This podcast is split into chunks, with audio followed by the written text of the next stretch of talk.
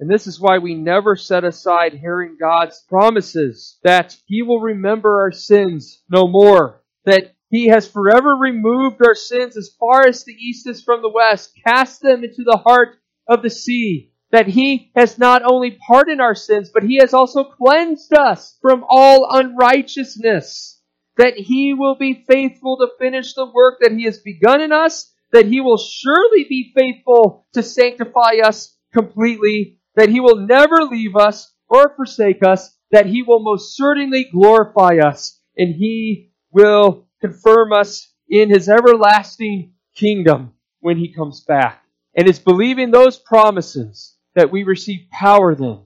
to live and serve Him. So may we never leave the hearing of faith. May we remember that the whole salvation we have received is through faith alone and faith always.